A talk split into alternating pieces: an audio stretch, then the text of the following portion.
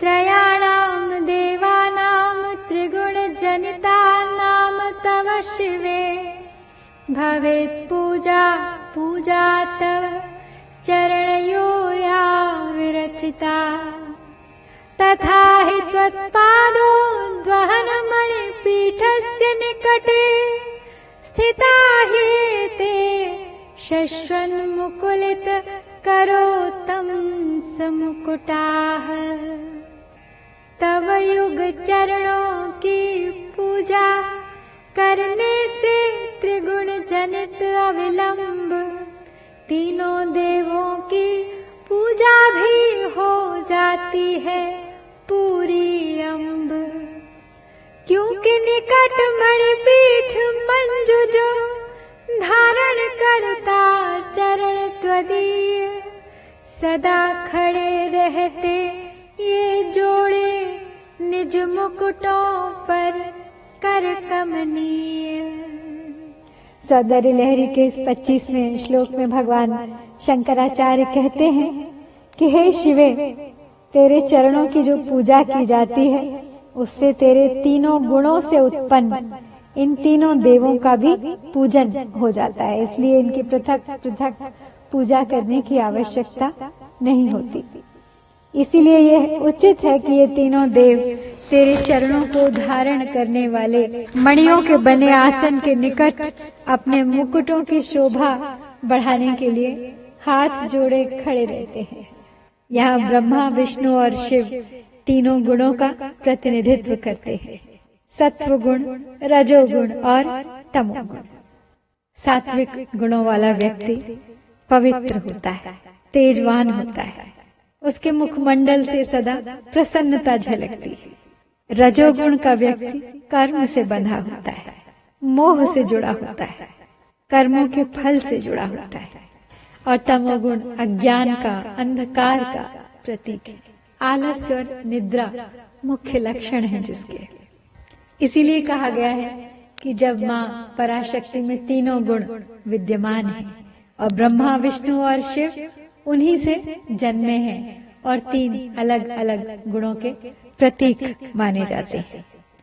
तो फिर उनकी पूजा करने का क्या तात्पर्य? माँ भगवती की पूजा प्रार्थना ही काफ़ी है। O auspicious Parashakti when your sacred feet are worship that worship becomes equal to worshipping the three gods Brahma Vishnu and Shiva the embodiments of your three, who always stand close to your gem-decked foot pedestal by holding their hands above their heads. The power of Parashakti is explained through this 25th verse of Saundarya Lahiri. She is the absolute and independent power of Shiva. Shiva referred in this verse does not mean the Shiva, the Supreme. Shiva is known by the same name for his different independent acts. He is beyond all gunas, and Parashakti enjoys only his power, the independent and absolute power of Shiva.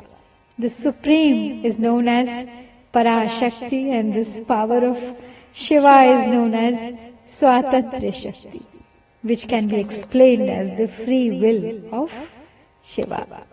This verse says, when she is the embodiment of all and from whom all the three gunas originate, what is the purpose of worshipping them? Worshipping her alone is worthy of worship, the primary cause of entire creation. Guna or qualities are of three types again Sattvic, Rajas, and Tamas.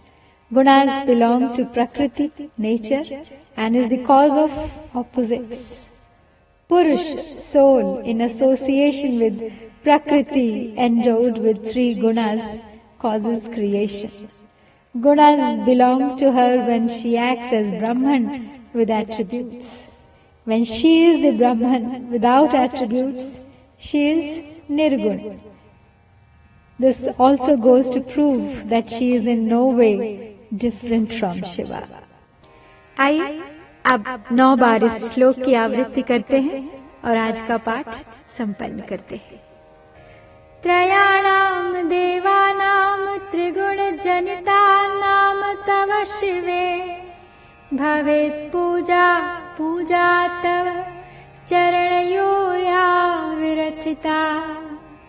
तथा हि त्वत्पादो द्वहनमणिपीठस्य निकटे स्थिता हि ते शश्वन्मुकुलित करोतं समुकुटाः। त्रयाणां देवानां त्रिगुणजनितानां तव शिवे। भवेत् पूजा पूजा तव चरणयो या विरचिता तथा हि त्वत्पादो द्वहनमणिपीठस्य निकटे स्थिता हि ते शश्वन्मुकुलित करोतं समुकुटाः। त्रयाणां देवानां त्रिगुण जनतानां तव शिवे। भवेत् पूजा पूजा तव चरणयोर्या विरचिता तथा हि त्वत्पादोद्वहन मणिपीठस्य निकटे। स्थिता हि ते शश्वन्मुकुलित करोतं समुकुटाः। त्रयाणां देवानां त्रिगुण जनतानां तव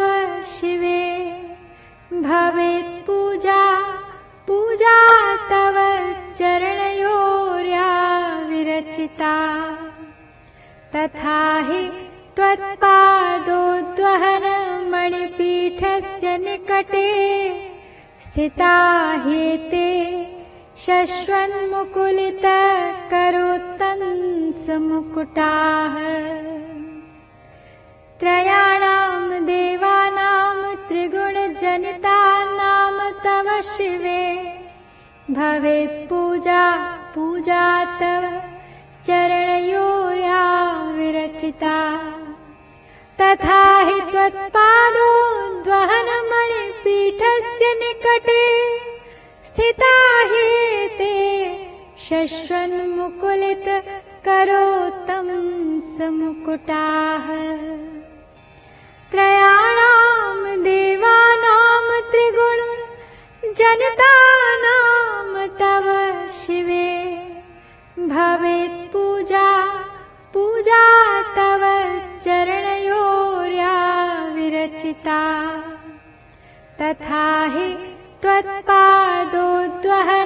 मणिपीठस्य निकटे स्थिता हि ते शश्वन्मुकुलित करोत्तं समुकुटाः।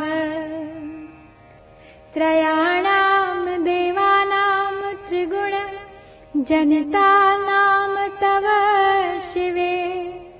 भवेत् पूजा पूजा तव चरणयोर्या विरचिता तथा हि त्वत्पादोद्वहन मणिपीठस्य निकटे।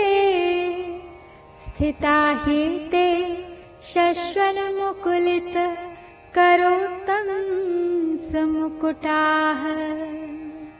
त्रयाणां देवानां त्रिगुणजनितानां